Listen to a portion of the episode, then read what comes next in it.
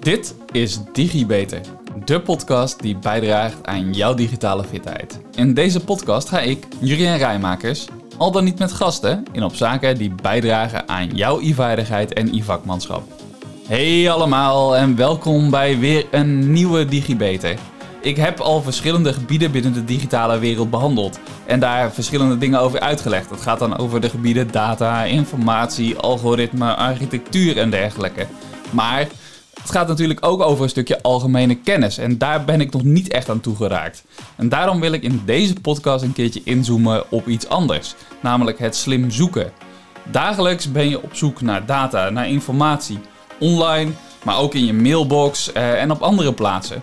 Hoewel algoritmen van zoekmachines en in die mailboxen en een heleboel programma's je tegenwoordig heel erg goed helpen, kan je door verschillende handigheidjes de resultaten van wat je zoekt vaak nog beter richting geven. En daarmee hopelijk een beter resultaat van je zoekopdrachten bereiken. En daarom gaan we deze week in op hoe je nou slim kan zoeken binnen de meeste programma's. Dat betekent wel een heleboel zendwerk, dus een heleboel theorie, een heleboel uitleg. En ja, dat kan natuurlijk wel een beetje eentonig worden. Um, ja, laten we zien hoe ver we komen en of ik daarmee een heel half uur vol ga maken. Als ik het over zoeken heb, dan denk je natuurlijk meteen aan de zoekmachines, aan Google waarschijnlijk. Maar er zijn natuurlijk veel meer manieren om te zoeken. Tegenwoordig zitten in heel veel programma's zitten zoekfuncties. En ook in je mailbox dus uh, zit een manier om te zoeken. Maar laat ik beginnen met de zoekmachines. Google is nog steeds veruit de grootste. Ik heb even de cijfers opgezocht. En dit jaar, 2022, is Google nog steeds marktleider met meer dan 90% van alle zoekopdrachten. Nou, daarna heb je op plek 2 heb je Bing, dus van Microsoft. En daarna heb je uh, van de Aziatische markt heb je Baidu. Nou, en dan, dat wordt gevolgd eigenlijk met hele kleine posities door Yahoo, Yandex, Ask en DuckDuckGo op de achtste plek met 0,39%. Nou, DuckDuckGo is zelf de zoekmachine die ik vaker gebruik. Als ik thuis ben dan in ieder geval, want het is een veel meer privacy-vriendelijke zoekmachine. Maar dat is natuurlijk de keuze ieder voor zich. Daarom ga ik het vandaag ook gewoon hebben over de grootste. Als we het hebben over zoeken, dan is het ook logisch dat ik daarmee begin. Uh, ja, met Google dus, zoals ik net zei. Het succes komt voort uit hun enorme zoekdatabase. Misschien wel de grootste zoekdatabase ter wereld.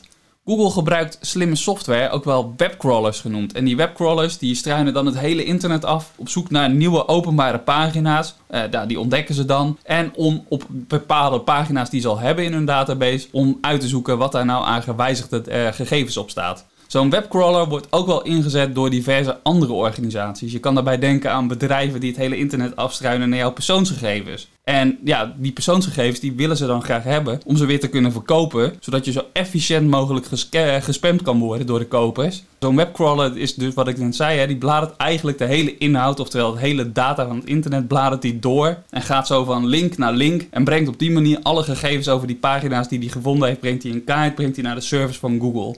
Dat indexeren dat neemt natuurlijk een hele hoop ruimte in beslag, wat die webcrawlers doen. Uh, en nou ja, die populariteit dat dat moet gebeuren, dat zie je onder andere terug in het aantal datacenters vol met servers die Google aan het bouwen is. Google verwerkt namelijk dagelijks honderden miljoenen zoekopdrachten en heeft daarom ook dus een gigantisch netwerk van die datacenters nodig om al die hoeveelheden zoekopdrachten aan te kunnen. Nou, stel dat je nou heel erg milieubewust bent, dat ga ik vanuit eigenlijk dat je dat bent. Uh, of dat je die datacenters heel erg lelijk vindt, dan is dit wel iets om over na te denken iedere keer als je zo'n zoekopdracht doet. Om je een beetje een beeld te geven bij wat zo'n zoekopdracht nou voor een impact heeft, uh, heb ik, uh, ben ik even wat uitzoekwerk gaan doen. Uiteraard door het zoeken in een zoekmachine. Alweer een behoorlijke tijd terug in 2009 heeft Google eens berekend dat een gemiddelde zoekopdracht van hun systeem 0,3 wattuur aan energie verbruikt. Nou, dit verbruik kan je vervolgens doorvertalen naar een uitstoot van 0,2 gram CO2 per zoekopdracht. Nou, die 0,2 gram zegt mij helemaal niets en ik gok jou ook niet. Dus ik wil hem even in perspectief plaatsen. En dat vond ik terug op de website van Tweakers. Dat je dat ongeveer 70 keer kan doen, zo'n zoekopdracht, met uh, dus die uitstoot, hè, voordat je een ketel water tot koken hebt gebracht. Nu compenseer ik graag mijn uitstoot, want ik wil natuurlijk gewoon niet te veel impact hebben op het milieu. En nou, wil je dit, deze zoekopdrachten dus gaan compenseren, dan ja, even uitgaande van ongeveer 27,5 kilogram CO2 compensatie per boom, moet je voor elke 137.500 zoekopdrachten zou je een boom moeten planten. 137.500, dat lijkt heel erg ver weg. Maar Google geeft zelf aan op ongeveer op 4 oktober 2021 dat ze per dag 3,5 miljard zoekopdrachten verwerken. Dat zou betekenen dat ze bijna 25.500 bomen per dag moeten planten om al die zoekopdrachten te compenseren toch volgens mij wel leuke feitjes om over na te denken terwijl je je volgende zoekopdracht doet. Nou, dan ga ik natuurlijk even stilstaan bij wat ik zelf doe aan zoekopdrachten, want ja, dat geeft wat mij betreft misschien wel nog wel een beter beeld. Um, zo vraag ik regelmatig aan Google wat het weer wordt vandaag of morgen. Uh, ik zoek een recept of ik zoek weetjes voor deze podcast. Ook als ik bijvoorbeeld met vrienden of familie of wie dan ook ben, ik heb ergens een gesprek. Het gaat ergens over waar ik ja, niet het antwoord niet zeker van weet of het antwoord niet van weet. Nou, dan grijp ik tegenwoordig al vrij snel naar mijn telefoon om dat op te zoeken. Ook definities of spelling zoek ik geregeld op om dan toch even te checken of ik goed zit. En ik ben zeker niet de enige, want ik zei het net al, Google heeft een marktaandeel van boven de 90% en verwerkt dagelijks 3,5 miljard zoekopdrachten van de gebruikers van Google. En ik moet erbij zeggen, dit zijn cijfers uit 2019. En dus is het ja, gegarandeerd nu wel gegroeid. Maar in 2019 heeft dus 84% van de Google-gebruikers gaf al meer dan drie zoekopdrachten per dag. Zoekmachines zijn dus min of meer een verlengstuk van mijn en misschien wel onze hersenen geworden. En wie schrijft, die blijft. En ik schrijf dus regelmatig, met alle gesprekken die ik voer, schrijf ik driftig mee. Vervolgens gebruik ik dan de zoekbalk in mijn tool om die ene specifieke afspraak uit het gesprek of die datum van een afspraak in mijn agenda terug te vinden. Wil je van liters naar kilo's? Geen probleem. Laat het maar weten. Met de eenheden converteren in de zoekmachine. Nou, dan is het zo gebeurd. Heb je een foto en wil je weten wat er op die foto staat? Google Image doet voor jou gewoon een reverse search. Nou, dan zet ik gewoon ook een linkje voor in de show notes, mocht je die nog niet kennen. Dus leuk om eens een keertje te kijken met een afbeelding. Hoe je, wat eruit komt als je die reversed uh, in de zoekmachine erin doet. Nou ja, als ik het grof inschat, ben ik toch bang. Nou, wat zal het zijn, eens in de vijf jaar toch wel een boom moet planten voor al deze uitstoot van mijn zoekopdrachten. Bij een gewone zoekopdracht tellen er diverse zaken mee om te bepalen of je bovenaan in die zoekresultaten en die page ranking komt van Google. Page ranking is dan weer belangrijk, want het helpt je, tenminste als het goed is, met het krijgen van de beste informatie eh, om, om daar bovenuit, bovenuit te komen. Nou, echte slimme marketeers kennen al deze trucs al lang en proberen daarom de zoekmachines dan weer om de tuin te leiden. Om zo hoger in die page ranking terecht te komen. Ze gebruiken daarvoor trucjes zoals dat de pagina's die ze willen promoten zoveel mogelijk koppelingen bevatten. Want vanuit andere, je koppelingen vanuit andere pagina's van het web moet ik zeggen. Want hoe meer koppelingen je hebt op belangrijke sites, zeg maar op andere sites, hoe belangrijker je pagina. Of in ieder geval dat was zo. Um, nou, dat is een van de criteria waarop Google zijn zoekmachine bijvoorbeeld gebouwd heeft. Nou, dat was omdat hoe meer verwijzingen je hebt naar jouw pagina, hoe belangrijker waarschijnlijk jouw pagina is. Hoe waardevoller de informatie is die op jouw pagina staat. Want er wordt naar verwezen. Maar zoals je misschien wel weet, gaat het bij het zoeken niet altijd om de bovenste hit, maar om de beste hit. En dat betekent dat je soms moet graven tussen al die zoekresultaten die je opgeleverd krijgt. Op zoek naar de schat aan informatie. Het antwoord dat jij zoekt met die schatkaart moet passen bij je vraag. Als je dus een schatkaart hebt met 100 schatten en je bent op zoek naar die schat, dan vind je ze alle 100. Maar zoek je naar de meest waardevolle schat, dan vind je er misschien maar één. Of misschien enkele als die als meerdere aan de top staan. Wil je weten wat het eenvoudigste op te graven is, dan moet je daar veel gerichter naar zoeken. Zoeken met 2 tot zo'n 5 zoekwoorden werkt vaak het beste. Je hoeft daarbij alleen maar kernwoorden te gebruiken, dus je kan rustig lidwoorden en voorzetsels weglaten. Je hoeft dus niet te typen mijn computer repareren of zelfs um, ja, ik wil mijn computer repareren. Uh, enkel computer repareren is voldoende. Je zou eventueel ook nog een merk en een plaats daar aan toe kunnen voegen als je het bijvoorbeeld wil laten doen. Of als je uh, het woord instructie eraan toevoegt, dan krijg je waarschijnlijk hits, zodat je het zelf kan doen. Google is over de loop van de jaren echter uh, wel enorm gegroeid. Dus het aantal zoekresultaten dat je krijgt op het moment dat jij zo'n algemene tekst invoert, is enorm groot. Het draait dus niet alleen maar meer om het vinden van informatie, maar je krijgt tegenwoordig krijg je ook onder andere advertenties daarbij aan de top en allemaal verschillende soorten zoekcategorieën. Om het juiste antwoord te vinden is het daarom goed om niet meer zomaar op pad te gaan met je schatkaart naar een willekeurige schat, maar echt even erbij stil te staan van ja, wat zoek ik nu? Waar ben je nou precies naar op zoek? Stel bijvoorbeeld, je bent op zoek naar een bepaald bestandstype, zoals een digitaal boek. Nou, vaak in EPUB formaat. Dan kun je rustig bij je zoekterm EPUB invullen bij de naam van het boek. Of ben je op zoek naar dat PDF-document waarin al die handige tips en trucs staan om te solliciteren? Nou, typ er dan gerust .pdf bij. Daarnaast heeft Google ook nog de optie om geavanceerde te zoeken. Iedere zoekterm levert natuurlijk een hele grote set met resultaten op. Nou, probeer te leren van die resultaten. Hè? Dus als je gezocht hebt, probeer te leren van je zoektermen. Welke zaken zag je de vorige keer terugkomen die je nu zou kunnen toevoegen aan je zoekopdracht? Je kan ook jezelf proberen te verplaatsen in de bron. Vanuit de marketinggedachte is het natuurlijk prettig als je goed gevonden wil worden. Dus wanneer je nadenkt over ja, wat die marketeer nou precies voor jou probeert te bedenken als jij die zoekterm invoert, nou, dan kan jij ook bijvoorbeeld weer gerichter zoeken. Nou, snap jij hem nog? De een probeert te bedenken wat de ander zou denken en nou ja, laat maar. Ook Wikipedia als encyclopedie kan je rondom bepaalde onderwerpen heel erg veel informatie geven, waardoor je misschien wel weer gerichter kan zoeken. En het blijft een digitale podcast, dus uh, ja, ik ga even iets digitaals als voorbeeld pakken. Nou ja, stel bijvoorbeeld dat je je computer uh, wil opnieuw wil uitzoeken. En je wil wel een computer die een beetje snel is. Nou ja, stel voor, dan ga je zoeken op computer performance uh, met Wikipedia.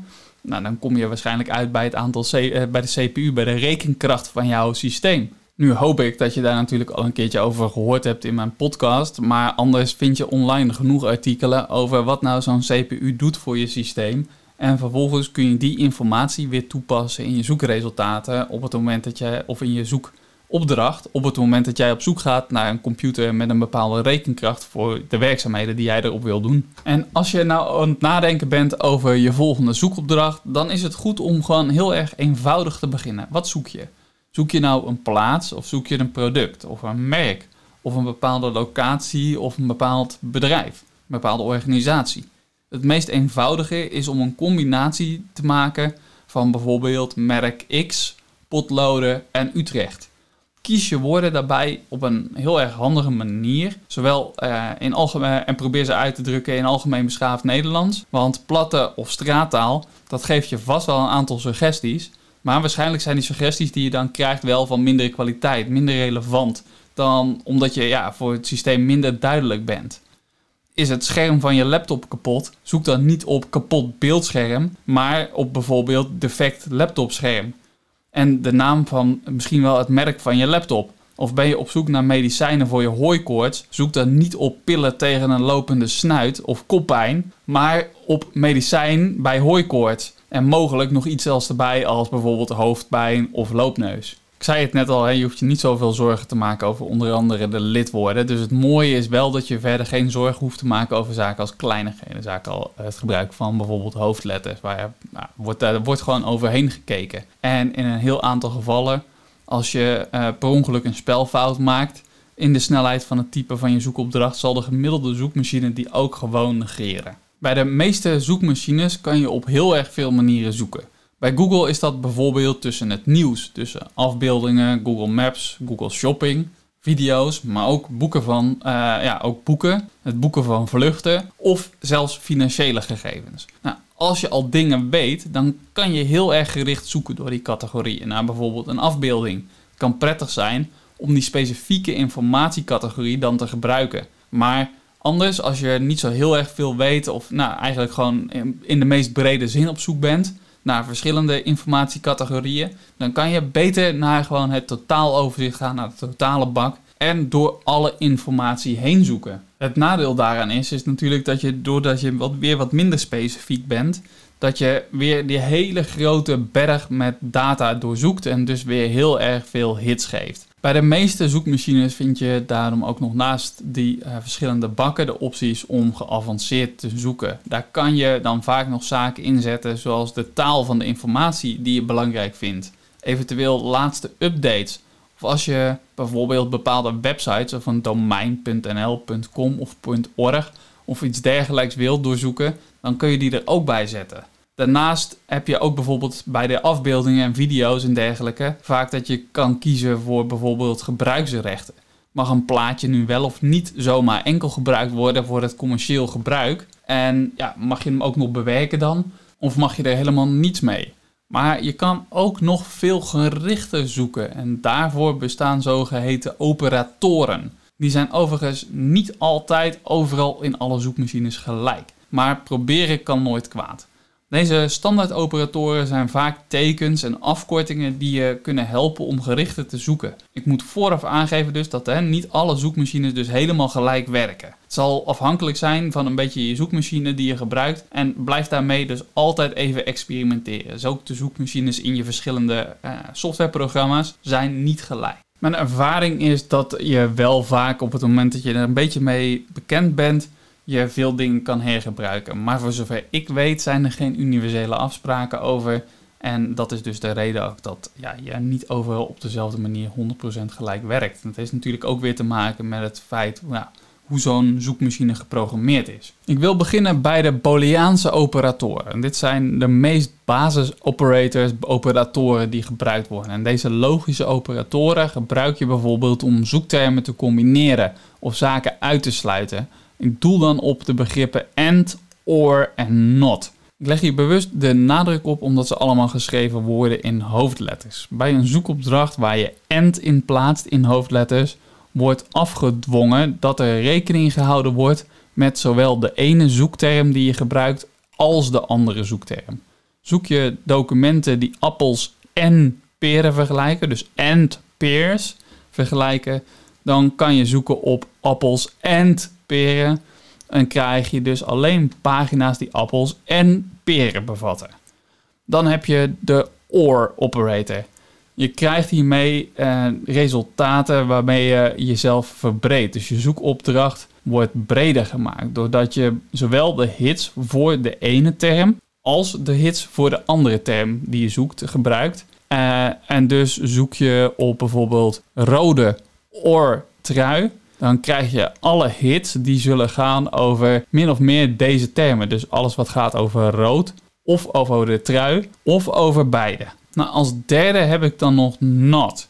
Daarmee gaat de zoekmachine aan de slag en doordat hij de eerste zoekterm die je dan hebt ingegeven uh, pakt en daar alles van gaat doorzoeken, dus alle pagina's met de eerste zoekterm, en vervolgens gaat de zoekmachine dan door de pagina's uh, die hij gevonden heeft, gaat hij heen. En daarvan worden alle pagina's er weer uitgefilterd waar de tweede zoekterm in staat.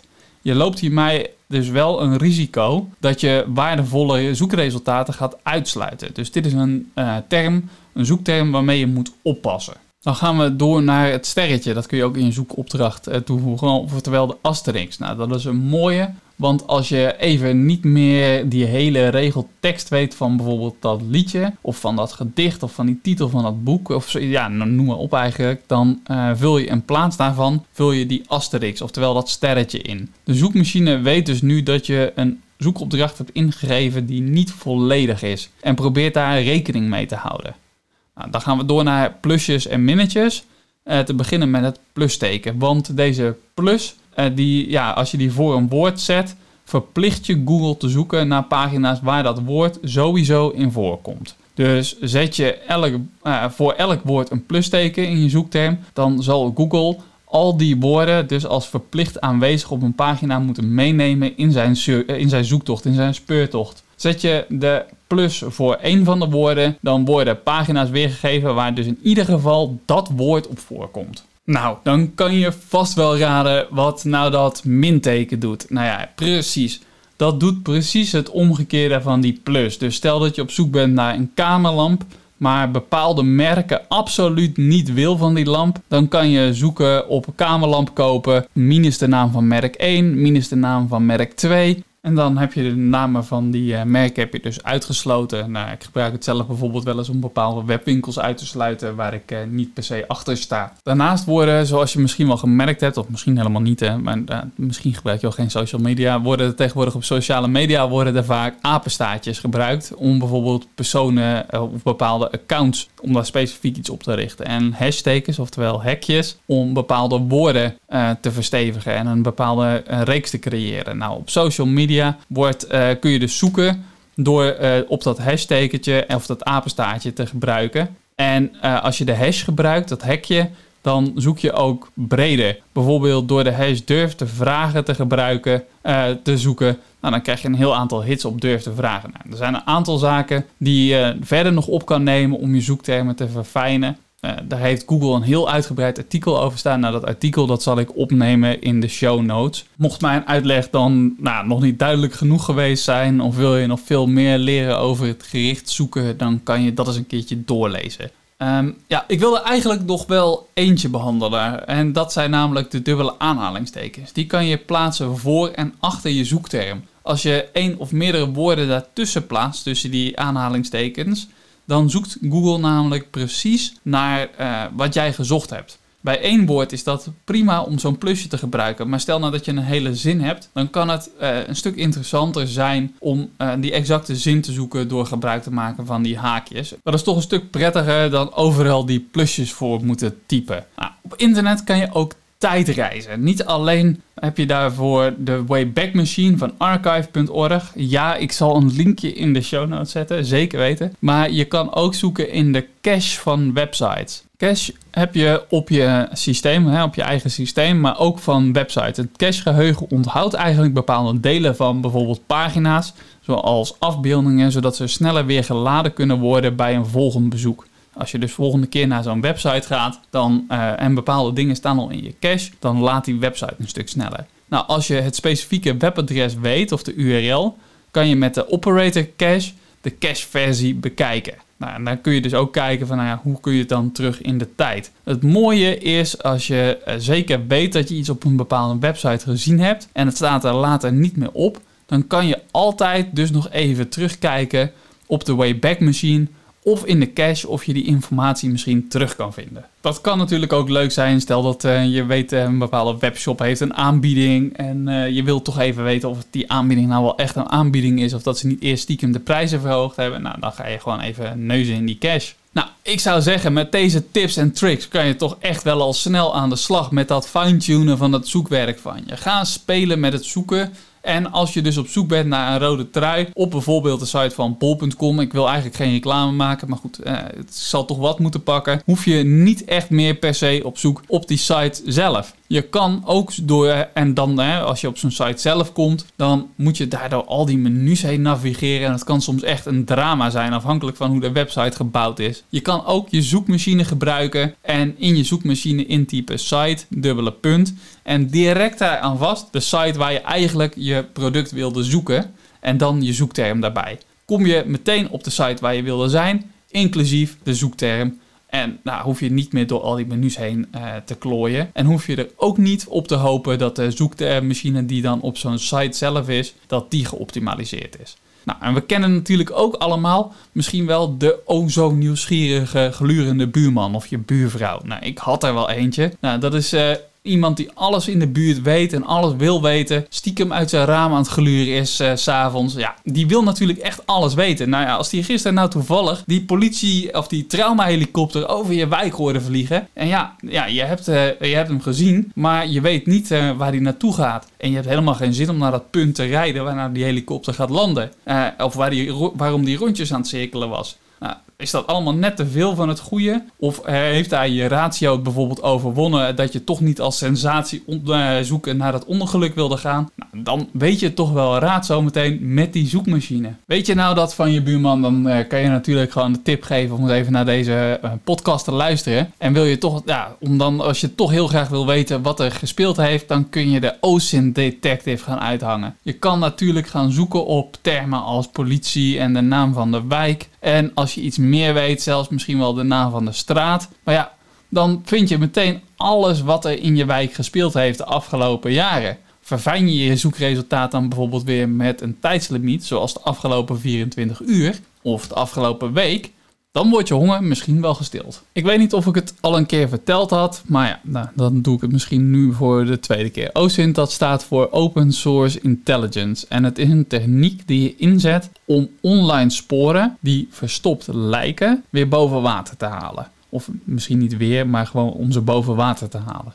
Je hebt allemaal redenen overigens waarom je het zou inzetten. Niet alleen omdat je nu toevallig die nieuwsgierige buurman bent waar ik het net over had. Ja, dat is meer omdat het een voorbeeld uit mijn privé is. Uh, maar misschien ben je wel die leraar en wil je weten of weet je dat er iemand gepest wordt. En wil je uitzoeken of dat dan ook online gebeurt om dat op alle punten te kunnen stoppen. Of werk je bij de gemeente en wil je uitzoeken of iemand fraudeert met een uitkering? Of ben je een roddeljournalist, ben je op zoek naar een smeuig, sappig verhaal? En zelfs de politie maakt er gebruik van. Overeenkomst tussen al deze mensen is dat je op zoek bent naar openbare informatie. Je hebt een uitkering en je mag niet naar het buitenland. Ja, dan is het toch wel verdacht als er op social media heel veel foto's boven tafel komen. Waaruit blijkt dat je uh, regelmatig in het buitenland uh, verblijft. Of misschien verkoop je wel heel erg veel op marktplaats ah, en krijg je een uitkering. Ja, dat is toch niet de bedoeling, want dan heb je toch inkomsten die je dan waarschijnlijk niet opgeeft. Nou, dat zijn allemaal manieren waarom mensen daarnaar op zoek zijn.